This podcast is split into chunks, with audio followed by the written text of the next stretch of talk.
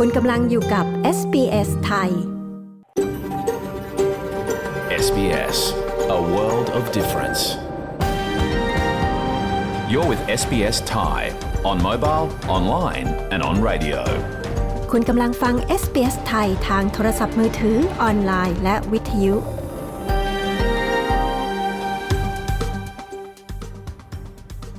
ขอระลึกถึงเจ้าของดั้งเดิมของดินแดนที่เรากำลังกระจายเสียงจากที่นั่นในวันนี้ SBS ไทยขอแสดงความเคารพต่อชาววูรันเจอรีวอยวูรุงของชาติคูลิน และต่อผู้อาวุโสของพวกเขาทั้งในอดีตและปัจจุบัน เรายังขอระลึกถึงเจ้าของดั้งเดิมของดินแดนชาวอบอริจิน และชาวเกาะช่องแคบทอร์เรสทั่วประเทศที่คุณกำลังรับฟังเราจากที่นั่นในวันนี้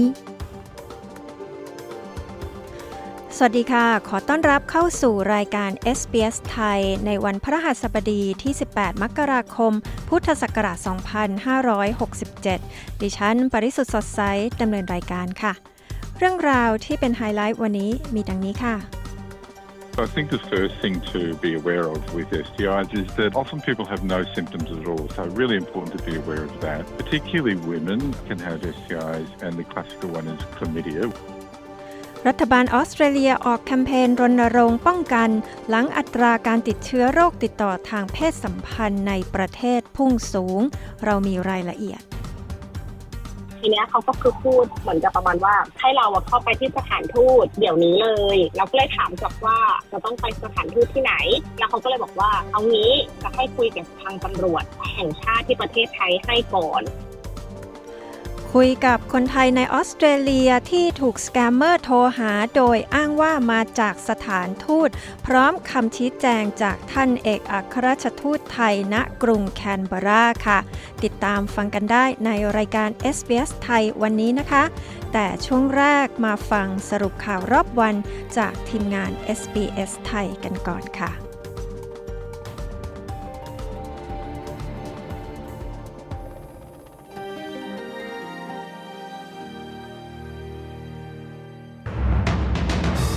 มุขมนตรีควีนส์แลนด์เข้มต้องมีบทลงโทษรุนแรง หากพบซูเปอร์มาร์เก็ตโกงราคา งานสำรวจเผยค่าเช่าบ้านในออสเตรเลียเดือนมกราอย่างตึงเครียด พบชานเมือง 12 แห่งมีคะแนนประเมินสูงสุดที่ 100 คะแนน รัฐควีนส์แลนด์เตรียมรับมือพายุไซโคลนคาดจะขึ้นฝั่งช่วงสัปดาห์หน้า ติดตามสรุปข่าวรอบวันจาก SBS ไทย ประจำวันที่ 18 มกราคม 2567 กับกระผมวาริศหนูช่วย สตีเฟนไมล์สมุขมนตรีรัฐควีนส์แลนด์กล่าวว่าจำเป็นต้องมีบทลงโทษที่รุนแรงกว่านี้สำหรับผู้ค้าปลีกที่ถูกพบว่ามีการโกงราคา โดยนายไมล์สมีกำหนดพบปะกับผู้บริหารซูเปอร์มาร์เก็ตในวันพฤหัสที่ 18 มกราคมวันนี้ โดยเขาหวังว่าจะได้รับคำตอบเกี่ยวกับความแตกต่างระหว่างราคาที่เกษตรกรบอกว่าพวกเขาได้รับจากผลผลิตของเขา กับราคาที่ทางผู้บริโภคต้องจ่าย โดยเขาให้สัมภาษณ์กับทางสำนักข่าว ABC ว่า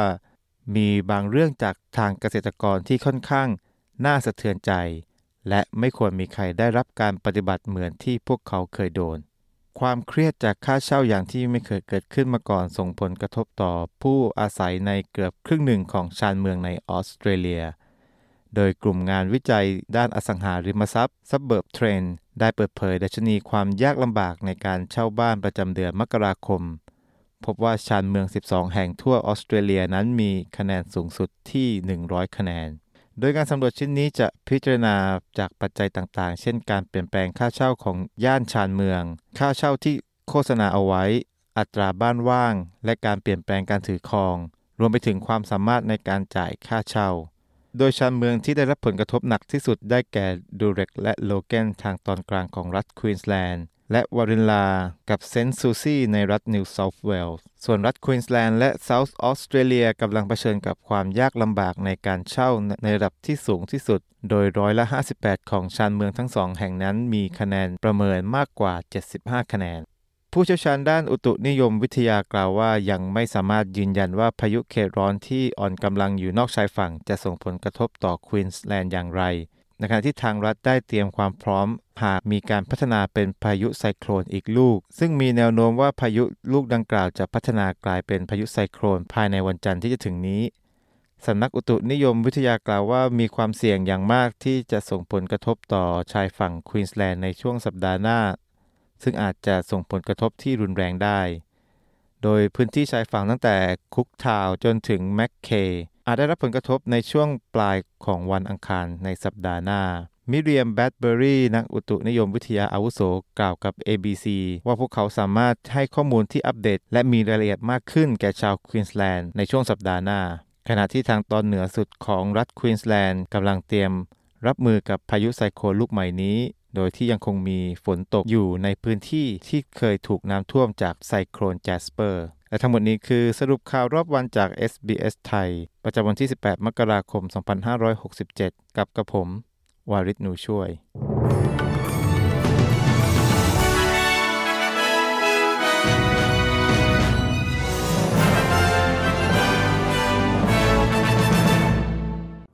SBS SBS SBS SBS SBS SBS Radio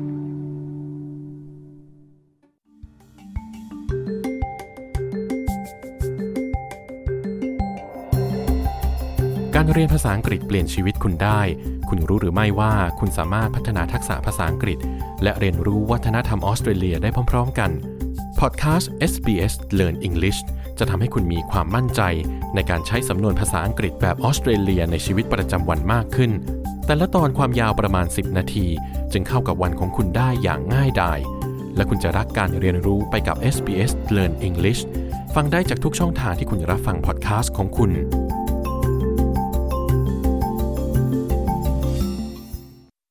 คุณกำลังฟังรายการ SBS ไทยกับดิฉัน ปริสุทธ์สดใสค่ะ รายการ SBS ไทยมีให้ฟังอย่างสะดวกมากขึ้นในช่วงเวลาใหม่นะคะ รายการของเราออกอากาศสดในวันจันทร์และวันพฤหัสบดีเวลา 14 นาฬิกา ทางช่อง SBS Radio 3 และออกอากาศซ้ำอีกครั้งเวลา 22 นาฬิกาทางช่อง SBS Radio 2 ค่ะ คุณสามารถฟังรายการของเราทั้งฟังสดและฟังรายการที่ออกอากาศไปแล้วนะคะ ที่เว็บไซต์ก็ได้ค่ะ ไปที่ sbs.com.au/thai หรือทาง SBS Audio App ค่ะสำหรับผู้ที่รับฟังเราทางพอดแคสต์นะคะ ก็รับฟังได้ตามปกติทางช่องทางที่คุณฟังพอดแคสต์ของคุณค่ะ ในรายการ s อ s ไทยวันนี้นะคะ เราก็ยังจะมีเรื่องของปัญญาประดิษฐ์หรือว่า AI ที่ถูกนำไปใช้ในเรื่องที่เราอาจจะคาดไม่ถึงด้วยค่ะ ติดตามฟังกันในช่วงหน้านะคะ ช่วงนี้มาฟังเรื่องสุขภาพที่กำลังเป็นประเด็นในขณะนี้ค่ะ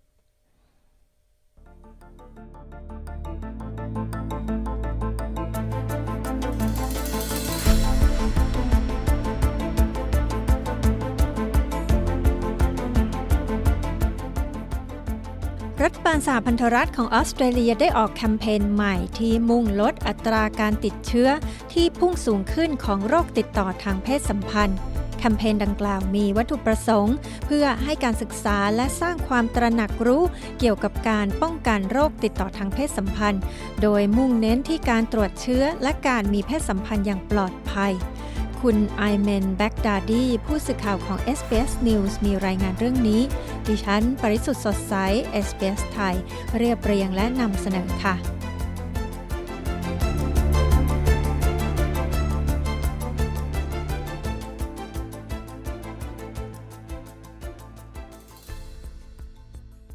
These two feel pretty stoked. Is it because they just had great sex?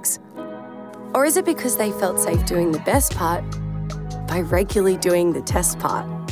Make STI testing your before play. นั่นคือเสียงจากแคมเปญที่ชื่อว่า Before Play ของรัฐบาลสหพันธรัฐออสเตรเลีย ซึ่งได้เปิดตัวไปเมื่อไม่นานนี้ เพื่อรับมือกับอัตราการติดเชื้อโรคติดต่อทางเพศสัมพันธ์ ที่กำลังเพิ่มขึ้นในหมู่ประชาชนในออสเตรเลีย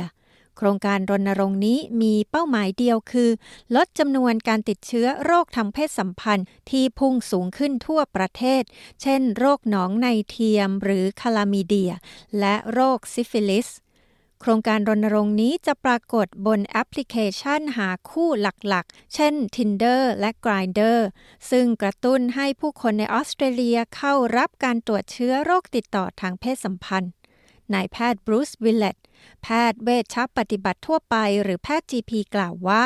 ผู้คนสามารถเป็นโรคติดต่อทางเพศสัมพันธ์ได้ โดยไม่รู้ตัวด้วยซ้ำว่าตนเองติดเชื้อ I think the first thing to be aware of with STIs is that um, often people have no symptoms at all. So really ผมคิดว่าสิ่งแรกที่ต้องตระหนักเกี่ยวกับโรคติดต่อทางเพศสัมพันธ์ก็คือผู้คนมักไม่มีอาการเลย ซึ่งเป็นสิ่งที่สำคัญมากที่ต้องตระหนักไว้ โดยเฉพาะผู้หญิงสามารถเป็นโรคติดต่อทางเพศสัมพันธ์ได้ และโรคที่พบบ่อยคือโรคหนองในเทียม หรือคลามิเดีย ซึ่งไม่แสดงอาการ และโรคหนองในเทียมสามารถทำให้เกิดปัญหาใหญ่เกี่ยวกับโรคกระดูกเชิงกรานอักเสบ และเกิดความเหนื่อยล้า ซึ่งส่งผลกระทบต่อการเจริญพันธุ์ได้ในเวลาต่อมา โดยไม่แสดงอาการในช่วงแรกที่ติดเชื้อ ดังนั้นจึงเป็นสิ่งสำคัญมากที่ต้องตระหนักและพิจารณาเข้ารับการตรวจเชื้อ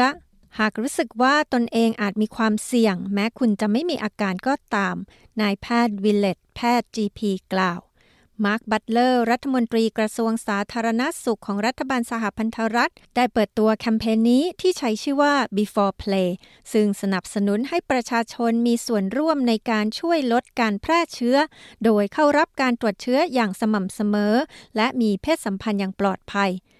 แคมเปญรณรงค์ดังกล่าว ซึ่งจะเผยแพร่เป็นเวลา 9 สัปดาห์ จะปรากฏบนแอปพลิเคชันหาคู่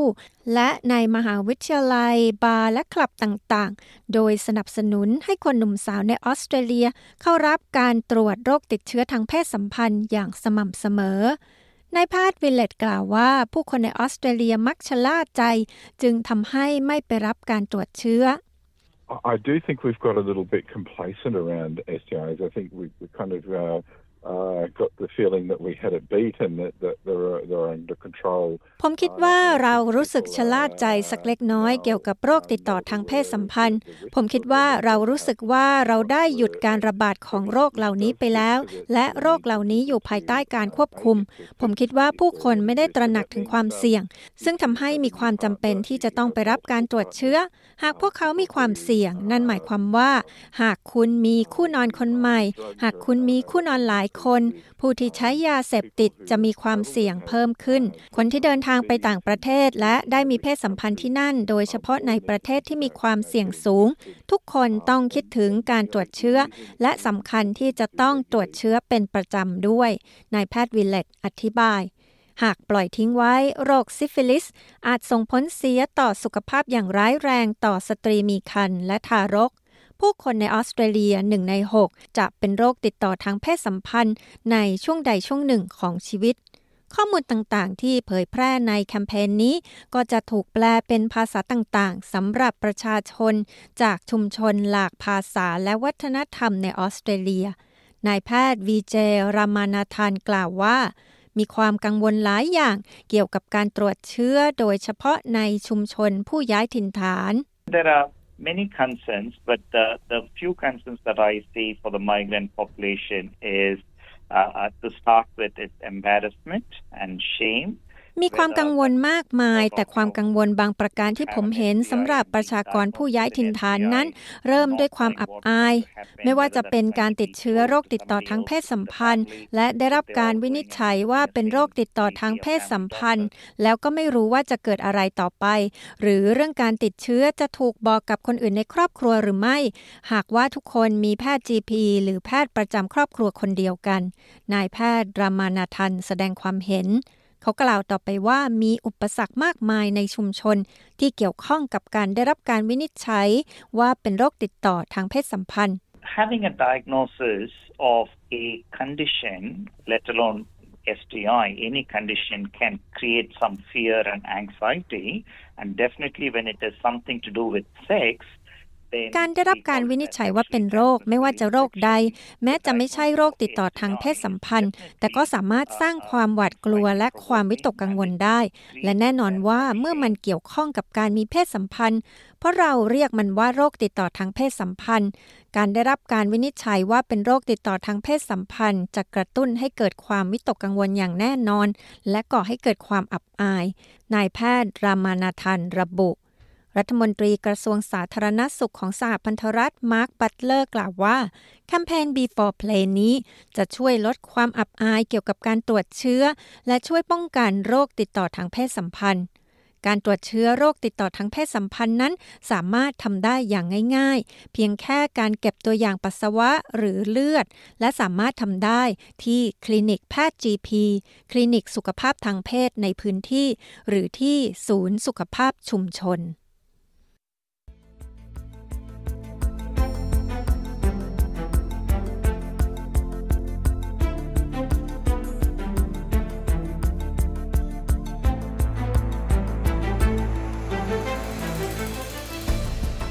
ที่ผ่านไปนั้นก็เป็นรายงานจากคุณไอเมนแมคดาดีผู้สื่อข่าวของ SBS News ดิฉันปริสุทธ์สดใส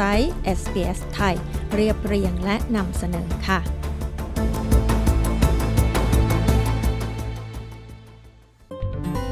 SBS ไทยบนวิทยุ ออนไลน์ และบนโทรศัพท์เคลื่อนที่ของคุณ คุณกำลังฟังรายการ SBS ไทยกับดิฉัน ปริสุทธ์สดใสค่ะ ในช่วงพูดคุยในวันนี้นะคะ พลาดไม่ได้เลยค่ะ เราก็จะไปสัมภาษณ์คนไทยในออสเตรเลียนะคะ ที่ถูกสแกมเมอร์โทรมาหาโดยอ้างว่าโทรมาจากสถานทูต พร้อมคำชี้แจงจากท่านเอกอัครราชทูตไทยกรุงแคนเบราเกี่ยวกับเรื่องนี้ค่ะ พลาดไม่ได้นะคะ แต่ช่วงนี้มาฟังเรื่องน่ารู้เกี่ยวกับเทคโนโลยีกันค่ะ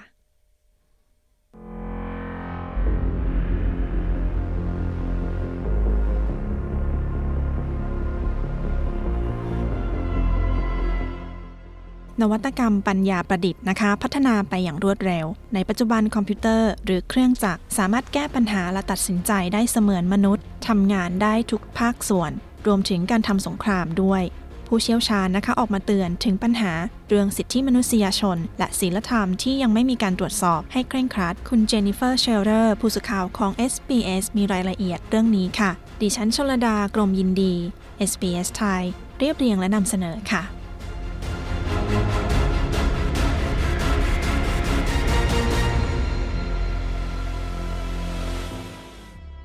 กลวิธีที่เราทำสงครามกำลังเปลี่ยนไปนะคะ ศาสตราจารย์โทบี้วอลต์หัวหน้านักวิทยาศาสตร์ จากสถาบันปัญญาประดิษฐ์ แห่งมหาวิทยาลัยนิวเซาท์เวลส์กล่าวเตือนถึงการแข่งขันใช้ปัญญาประดิษฐ์ หรือ AI ในการสร้างอาวุธใหม่ You're familiar with seeing drones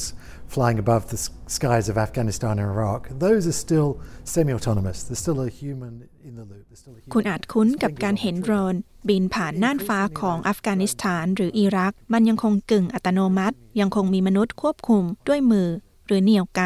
แต่โดรนเริ่มใช้คอมพิวเตอร์ตัดสินใจมากขึ้นเรื่อยๆ ตัดสินใจกำหนดเป้าหมาย และจะสังหารใคร ศาสตราจารย์วอลช์กล่าว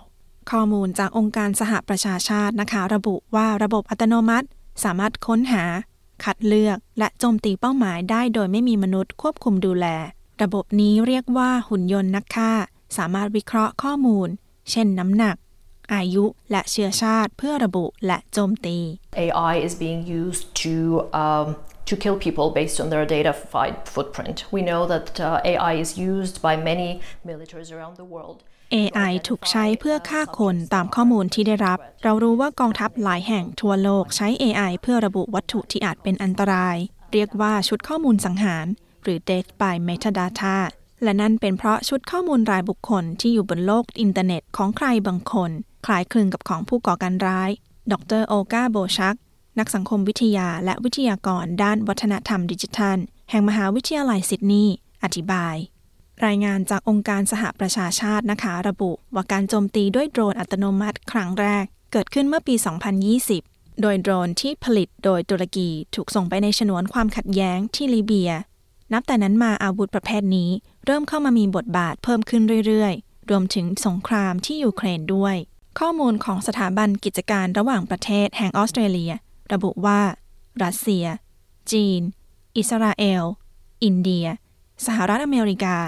สหราชอาณาจักร และออสเตรเลีย เป็นประเทศผู้นำในการใช้ AI ด้านการทหาร Israel is a nation with a significant um,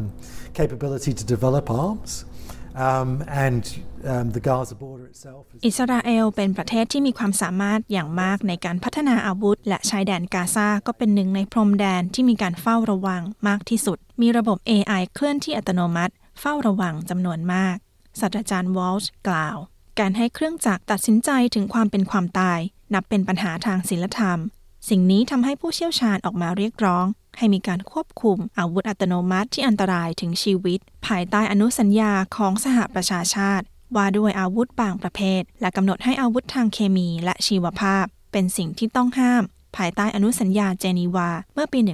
1925 เช่นกัน Weapons that operate without any meaningful human control don't have any human qualities of judgment and compassion, which are such integral parts of. อาวุธเหล่านี้ทำงานโดยปราศจากความควบคุมของมนุษย์ ไม่มีคุณสมบัติของมนุษย์ในการตัดสินใจ หรือมีความเห็นอกเห็นใจ ซึ่งเป็นส่วนสำคัญในการวิเคราะห์ ว่าอะไรคือเป้าหมายที่ถูกต้องตามกฎหมาย และจากนั้นควรเดินหน้าหรือถอยกลับในช่วงเวลาต่างๆ คุณดานิเอล่ากัฟชอน ผู้อำนวยการองค์กรสิทธิมนุษยชนกล่าวทางด้านศาสตราจารย์วอลช์นะคะ กังวล ว่ายังไม่มีการตระหนักถึงความเป็นจริง เรื่องอาวุธอัตโนมัติ และเรียกร้องให้มีการดำเนินการ ก่อนที่จะสายเกินไป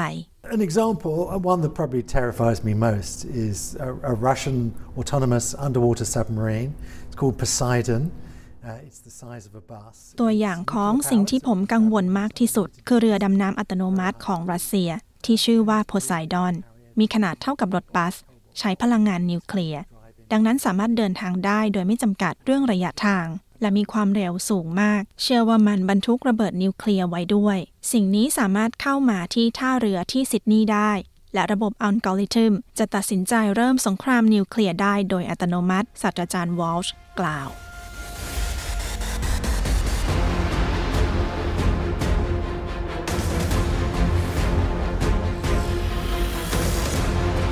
ที่จบไปนั้นคือนวัตกรรมด้านอาวุธสงครามที่ใช้ปัญญาประดิษฐ์มากขึ้น แต่ยังไม่มีการควบคุม โดยคุณเจนนิเฟอร์เชลเลอร์และดิฉันชลดา กรมยินดี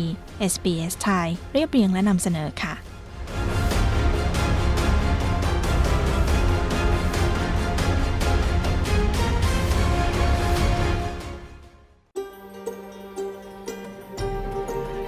SBS ไทยทางโทรศัพท์มือถือ ออนไลน์ และทางวิทยุ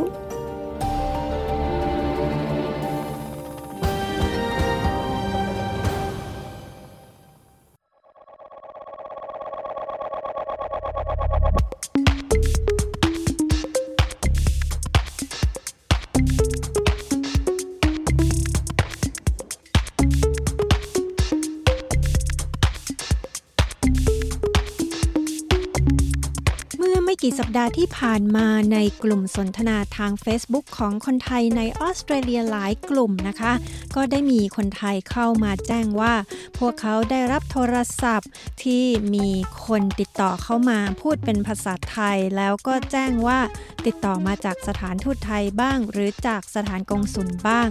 และก็อ้างว่า พวกเขามีเอกสารตกค้าง หรือบางรายก็ได้รับแจ้งว่ามีคดีความที่เมืองไทยค่ะ ซึ่งสรุปได้ว่าโทรศัพท์เหล่านี้เนี่ยน่าจะเป็นการโทรมาจาก scammer หรือมิจฉาชีพนะคะ โทรศัพท์ทำนองนี้ก็กำลังระบาดหนักในหมู่คนไทยในออสเตรเลียค่ะ วันนี้ SBS ไทยก็จะไปคุยกับคนไทยสองคน คือคุณเมย์และคุณมลดี ที่จะเล่าให้เราฟังถึงประสบการณ์ของทั้งสองคนนี้นะคะ ซึ่งได้รับโทรศัพท์จากมิจฉาชีพที่พูดภาษาไทย แล้วก็อ้างว่าติดต่อมาจากสถานทูต หรือว่าสถานกงสุลไทยในออสเตรเลียค่ะ SBS ไทยยังได้พูดคุยกับท่านเอกอัครราชทูตไทยณกรุงแคนเบรา คือท่านทูตอาจารีศรีรัตนาบันที่จะมาชี้แจงข้อเท็จจริง และแนะนำวิธีป้องกันไม่ให้คนไทยในออสเตรเลีย ถูกมิจฉาชีพหลอกลวงจากกลโกงทางโทรศัพท์เหล่านี้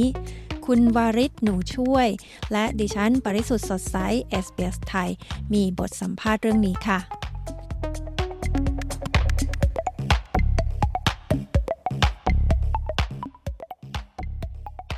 เราจะเริ่มต้นด้วยการพูดคุยกับคุณเมย์คนไทยในซิดนีย์นะคะ คุณเมย์ได้รับเบอร์ตัวสแกมเมอร์ที่อ้างว่าเป็นสถานทูตเนี่ยครับ ตั้งแต่เมื่อไหร่ครับตอนช่วงหลังปีใหม่ เกิดเมื่อวันอังคารค่ะ วันอังคารที่2 January ซึ่งเขาใช้วิธีการโทรมาเหมือนกับประมาณว่าปกติก็คือจะเป็นคนไม่รับเบอร์แปลกอยู่แล้วนะคะ แต่ว่า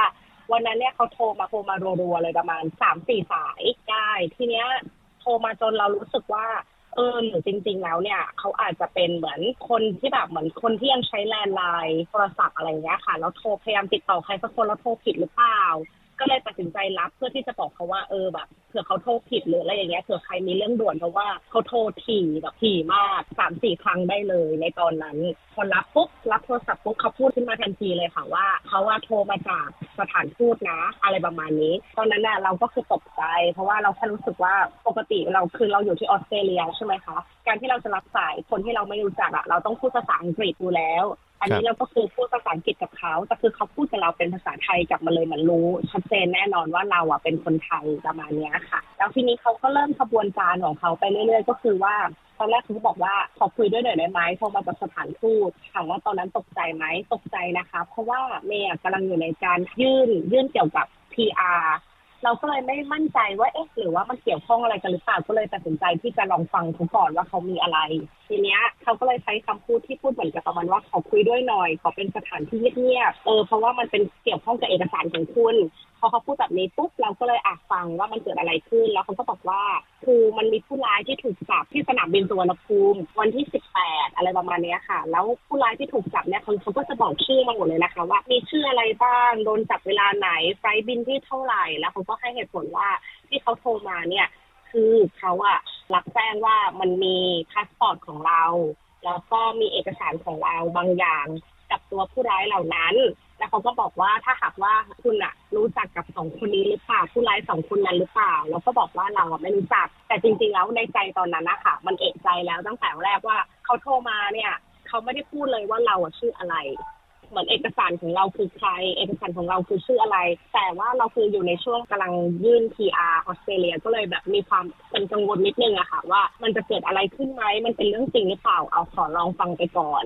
ทีเนี้ยเขาก็คือพูดเหมือนกับประมาณว่าให้เราเข้าไปที่สถานทูตเดี๋ยวนี้เลยเราก็เลยถามกลับว่าอ่าแล้วถ้าเป็นสถานทูตเนี่ยจะต้องไปสถานทูตที่ไหน แล้วเขาก็เลยบอกว่า เอางี้จะให้คุยกับทางตำรวจแห่งชาติที่ประเทศไทยให้ก่อนอะไรประมาณนี้ คือเราก็พูดกับเขาไปว่าถ้ามันเป็นเรื่องจริงเรายินดีที่จะไปที่กงสุลนะ เพราะว่าเราอยู่ซิดนีย์แล้วเขาก็บอกว่า อันนี้ต้องมาที่เมลเบิร์นครับเราก็เลยบอกว่ามันมี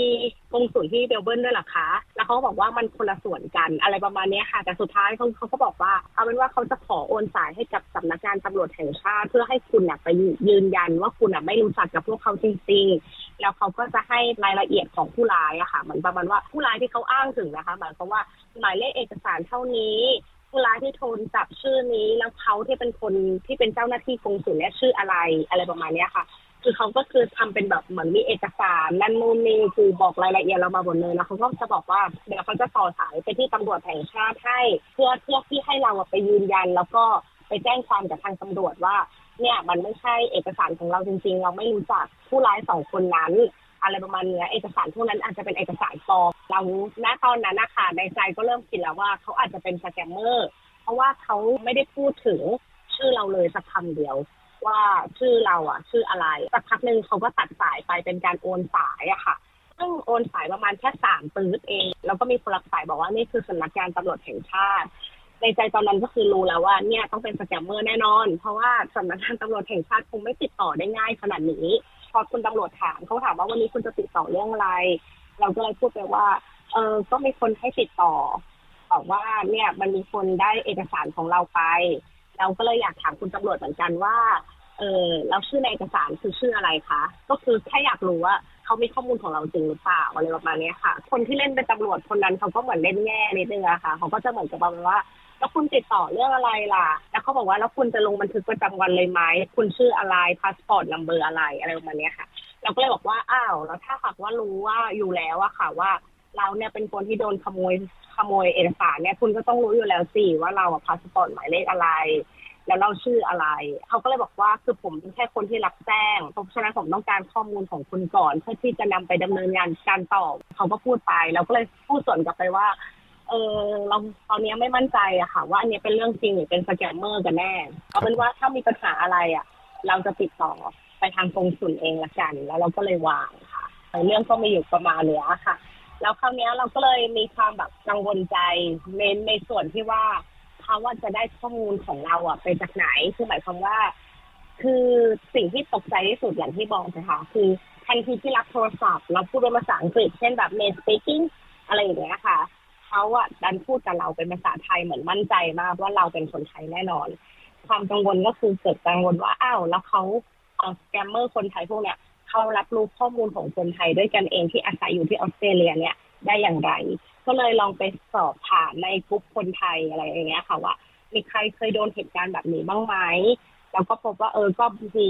บางบางท่านเขาก็เคยเจอเหมือนกัน นี่เป็นครั้งแรกที่เจอสแกมเมอร์คนไทยแล้วว่าตกใจ คือเรารับรู้ว่าที่ไทยอะมันมีสแกมเมอร์ระบาด แต่ว่าไม่คิดว่าจะมาไกลถึงขนาดนี้แล้วอะไรประมาณนี้ค่ะ SBS ไทยทางโทรศัพท์มือถือ ออนไลน์ และทางวิทยุ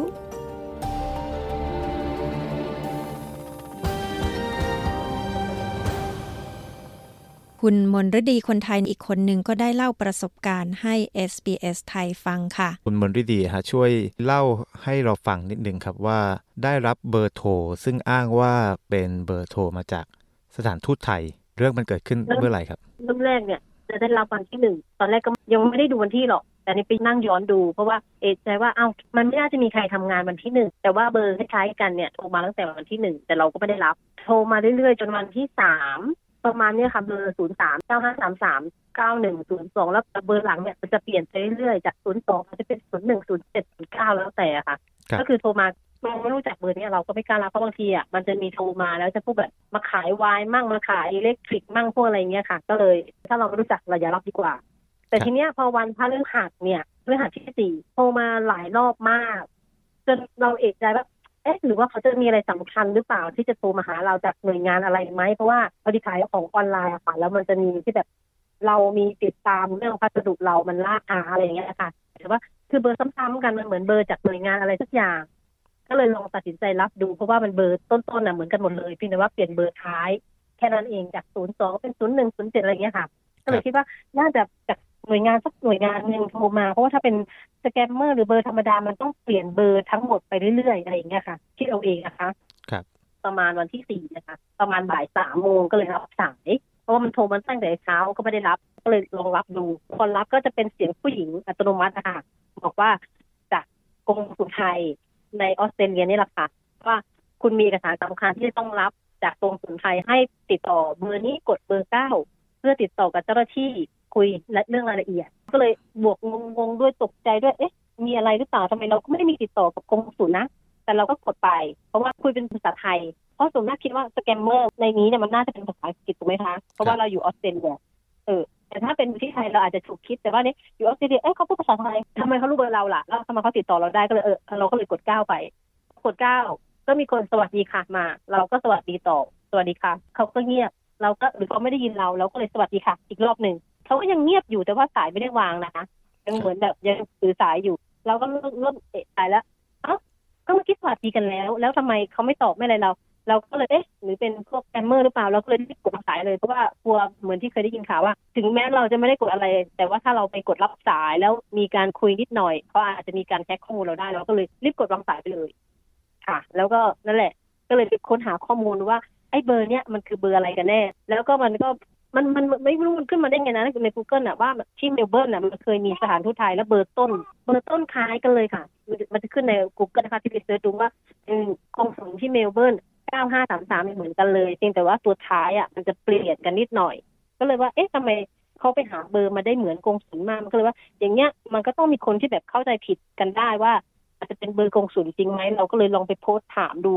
เผื่อมีใครเจอเหตุการณ์แต่ก็คือมีคนเจอเยอะมาก แล้วก็มีน้องคนหนึ่งเขาส่งเมสเซจมาหาโดยส่วนตัวว่าเขาก็เจอแบบนี้แหละโทรเข้าไป แล้วเขาก็รับสายด้วย แล้วมันก็บอกว่าเออบัญชีที่ไทยอะมีการโอนเงินเข้าบัญชีคุณสี่ล้านอะไรประมาณเนี้ยซึ่งน้องเขาบอกว่าไม่ได้กลับไทยมาสามสี่ปีแล้ว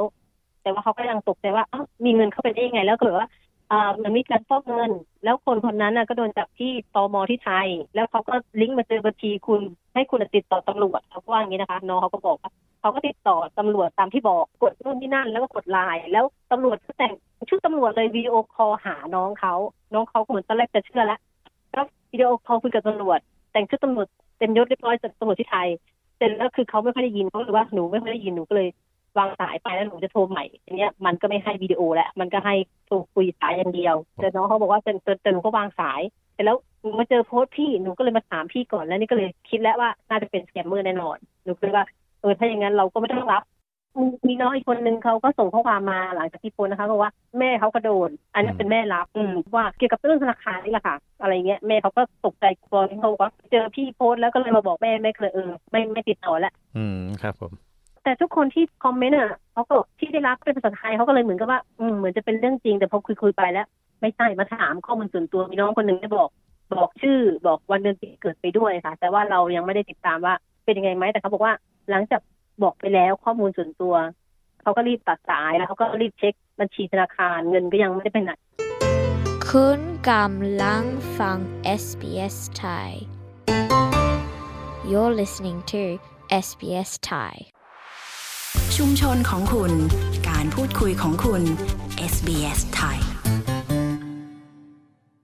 ทีนี้ SBS ไทยก็จะคุยกับท่านเอกอัครราชทูตไทยณกรุงแคนเบรา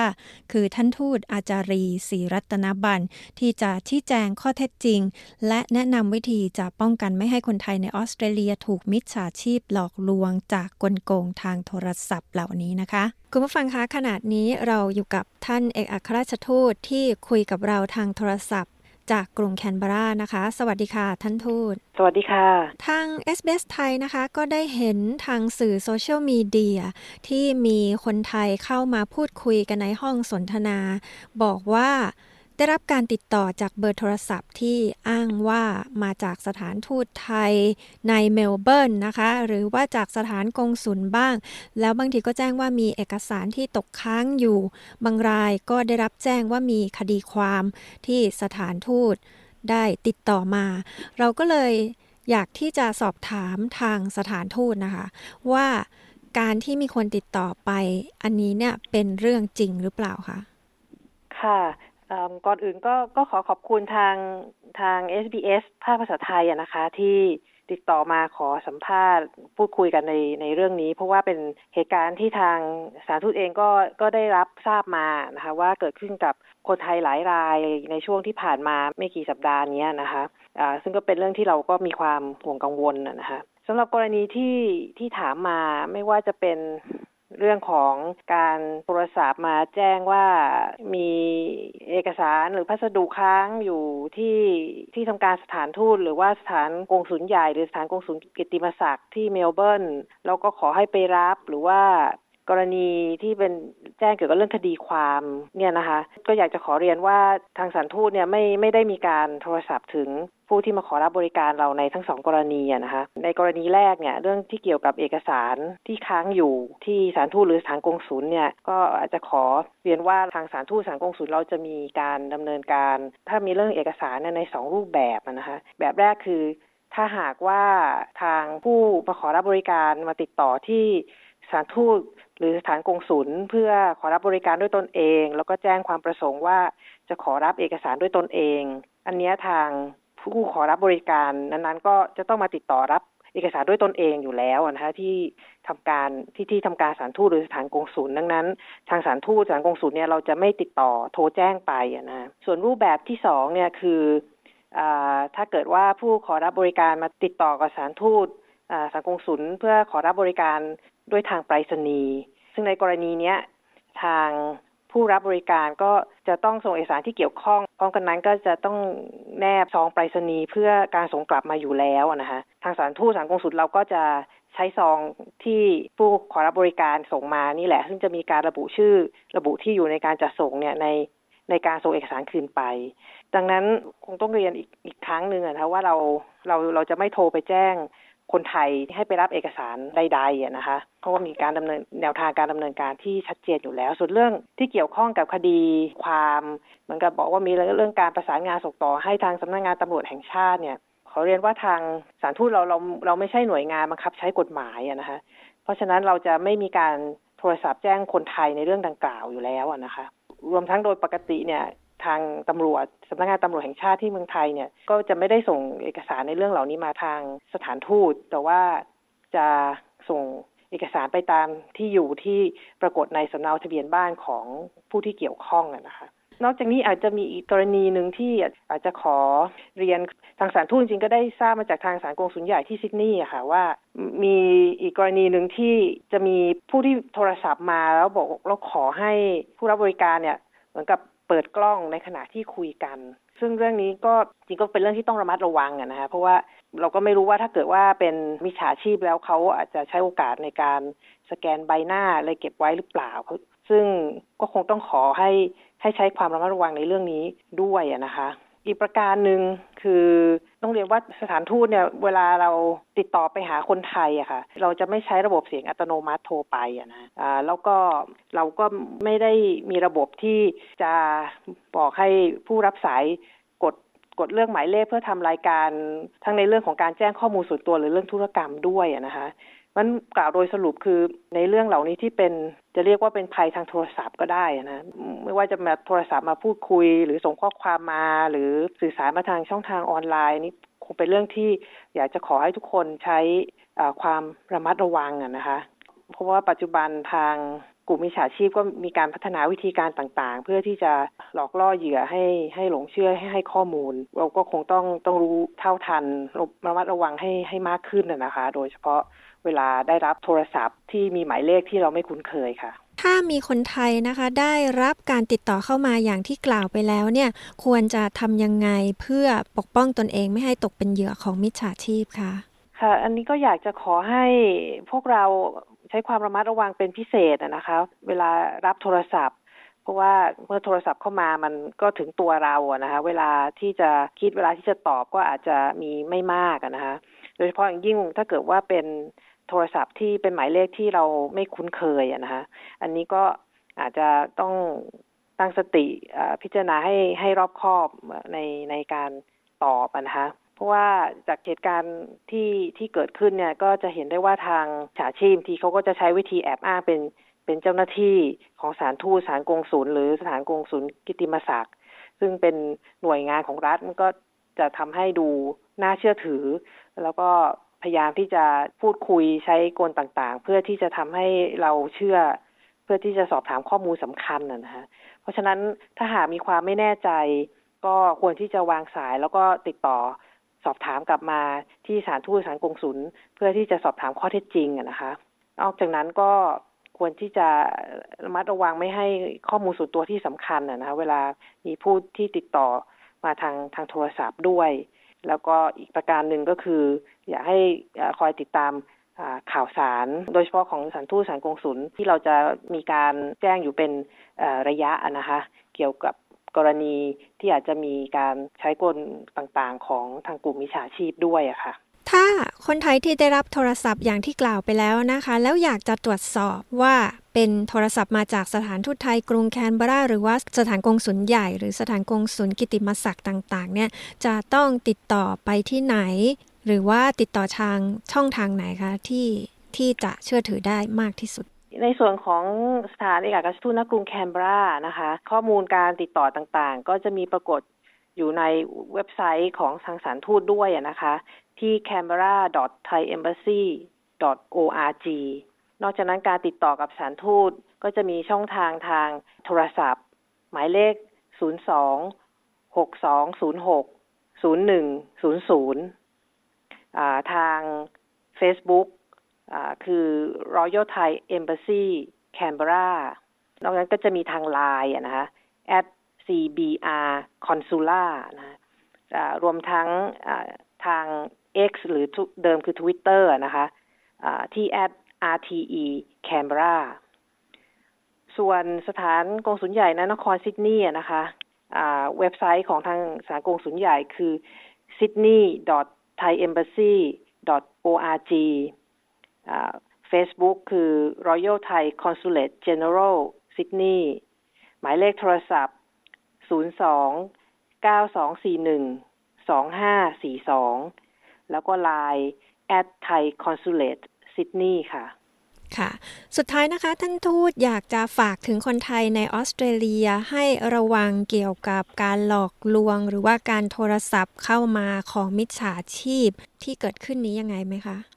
ก็ต้องขอเอเรียนคนไทยทุกท่านครั้งนะคะ ว่าในช่วงนี้ภัยที่ มาทางโทรศัพท์ที่อาจจะมีผู้ไม่หวังดีกลุ่มมิจฉาชีพที่พยายามที่จะมาหลอกเอาข้อมูลส่วนบุคคลของเราไปใช้ประโยชน์และจะก่อความเสียหายได้เนี่ยเป็นเรื่องที่พวกเราก็ทุกคนนะคะ ต้องใช้ความระมัดระวังนะคะเพราะว่าวิธีการต่างๆ ที่ผู้ไม่หวังดีกลุ่มมิจฉาชีพใช้ก็จะมีการปรับเปลี่ยนไปเรื่อยๆ เพื่อที่จะหลอกล่อพวกเราอะนะคะ การใช้ความระมัดระวังแล้วก็ตั้งสติ รวมทั้งจะต้องติดต่อกลับมาสอบถามข้อเท็จจริง ก็เป็นวิธีการหนึ่งที่จะช่วยได้นะคะ ก็อยากให้ทุกท่านมีความเท่าทัน แล้วก็ระแวดระวังด้วยกันค่ะ ค่ะสำหรับวันนี้ขอบคุณท่านทูตนะคะ ที่คุยกับ SBS ไทยค่ะ ค่ะ ขอบคุณค่ะ ที่ผ่านไปนั้นคือบทสัมภาษณ์จากทีมงาน SBS ไทย โดยคุณวาริศหนูช่วย และดิฉัน ปริสุทธ์สดใสค่ะ